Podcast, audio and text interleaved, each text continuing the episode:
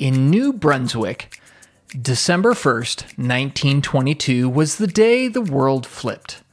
What once was left now became right, because on December 1st, New Brunswick, along with the other maritime provinces of Canada, finally decided it was time to drive on the right side of the road. I'm Scott Beyer, and this is the Love Better podcast, where we explore the truths and the lies about love, and more importantly, how to turn love into a skill, something we can get better at and hone along the way. Until the 1920s, for some odd reason, New Brunswick drove like the British, on the left side of the road. Holding in solidarity with their English and Australian cousins, this small province on the far east of Canadian territory had refused to act like the Americans, or like their fellow Canadians for that matter. But today, today was the day a robust public service campaign was implemented. The New Brunswick Power Company prepared by retrofitting their 30 streetcars to have exit doors moved to the other side of the vehicle. And even local stores got into the Drive Right campaign business. We're cutting our prices right down to the right size so you will remember to shop right and drive right.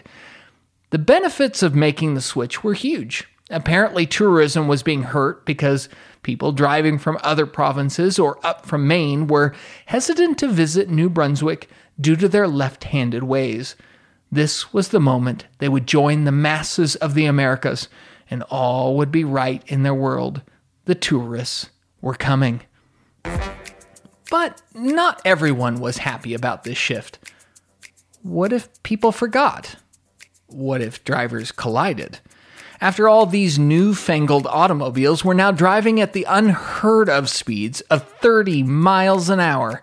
Such reckless abandon was just it was just inviting trouble.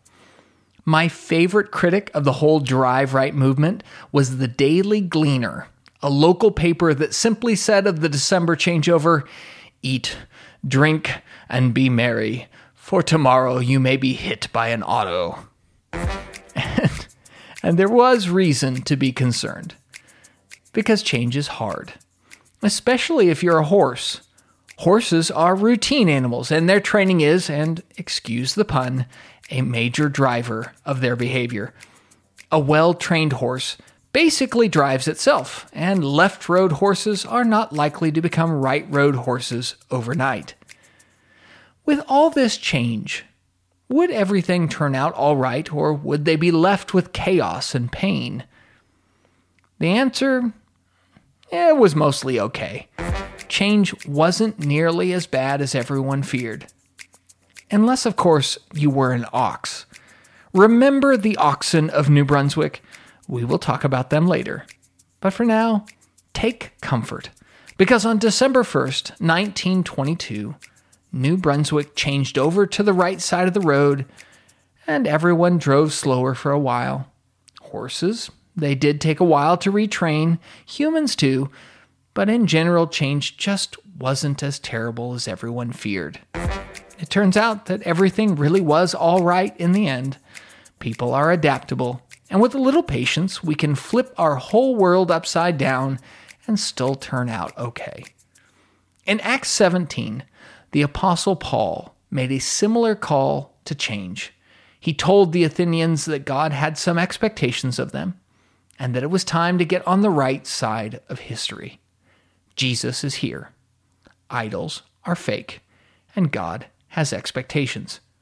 His exact words in Acts 17 are Therefore, having overlooked the times of ignorance, God is now declaring to men that all people everywhere should repent because he has fixed a day in which he will judge the world in righteousness through a man whom he has appointed, having furnished proof to all men by raising him from the dead. The Bible calls us to radical repentance. Yes, you have been driving on the left for a long time, but ignorance can only be entertained for so long. Repent and drive right. God expects change, and you will be judged based upon your effort to change. Repentance is hard, but it is also necessary because judgment is coming. Jesus' tomb is empty, and it's time to repent and join the team of the King. And as Paul said in Athens, all people everywhere should repent.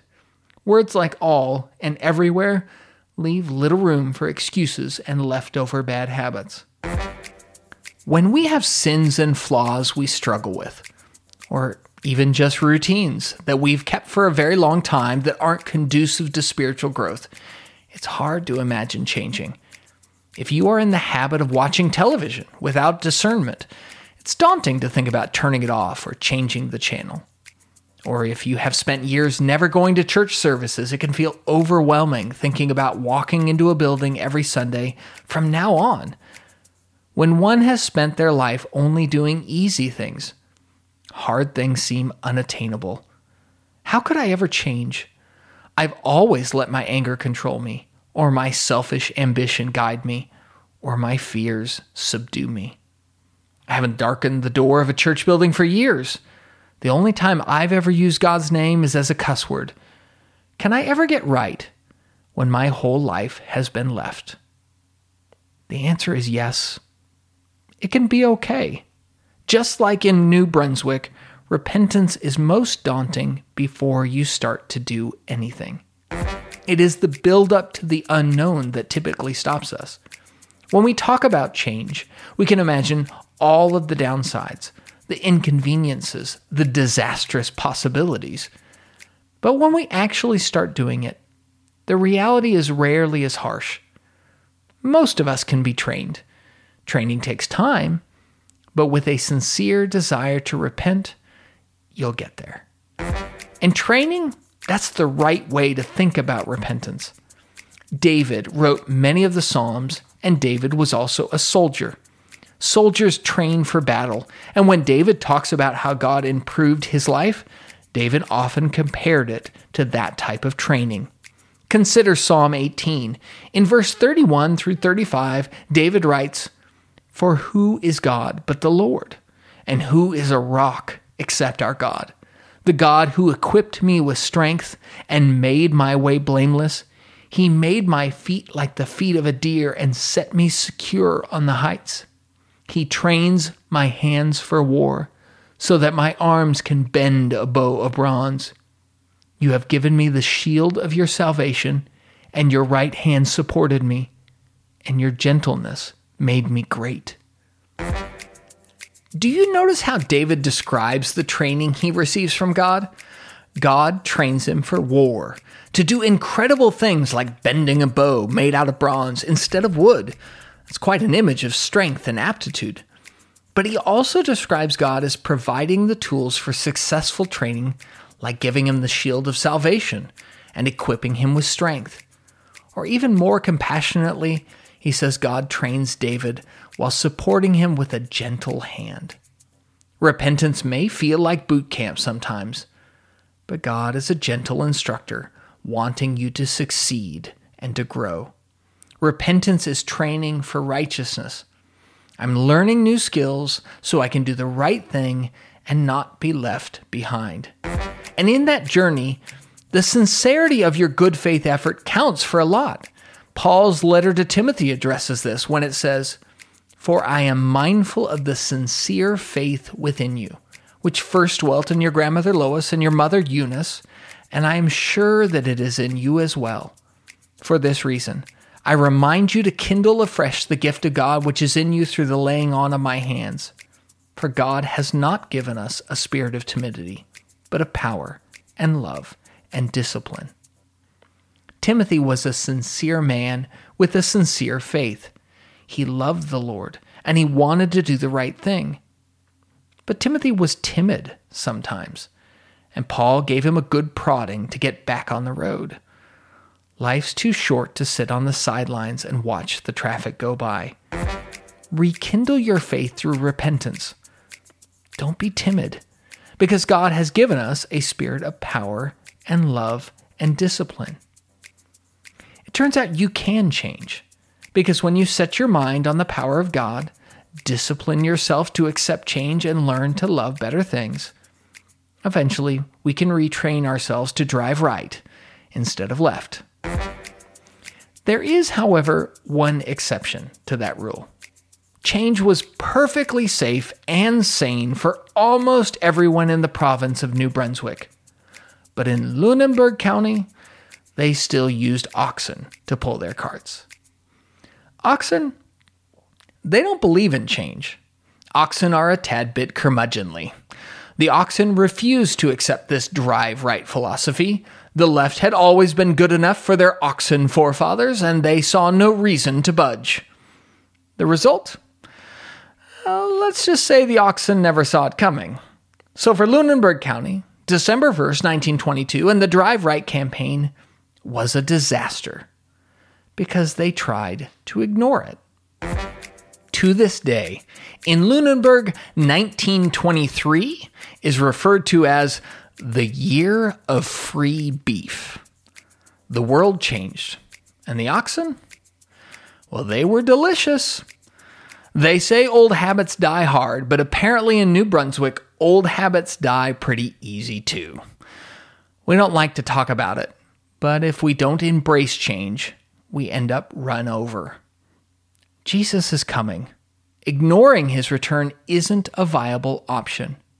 Yes, there is a cost to change, but we should always remember there is also a cost to not changing. We cannot ignore the facts, and when the facts happen to be 30 mile an hour automobiles, those facts can pack quite the wallop. Get right or get run over. And the oxen got run over. So, what's the moral of the story? The moral's this the only real failure in life is when we fail to face change head on.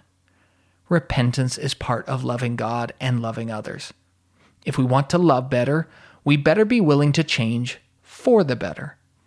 You're bound to make mistakes in that process, but beginning the process is oftentimes the hardest part. Don't let your fears of failure make you into a failure. Repentance is difficult, but it isn't nearly as difficult as not repenting at all. So, give yourself a good once over today and start your own personal Drive Right campaign. Learn to love better.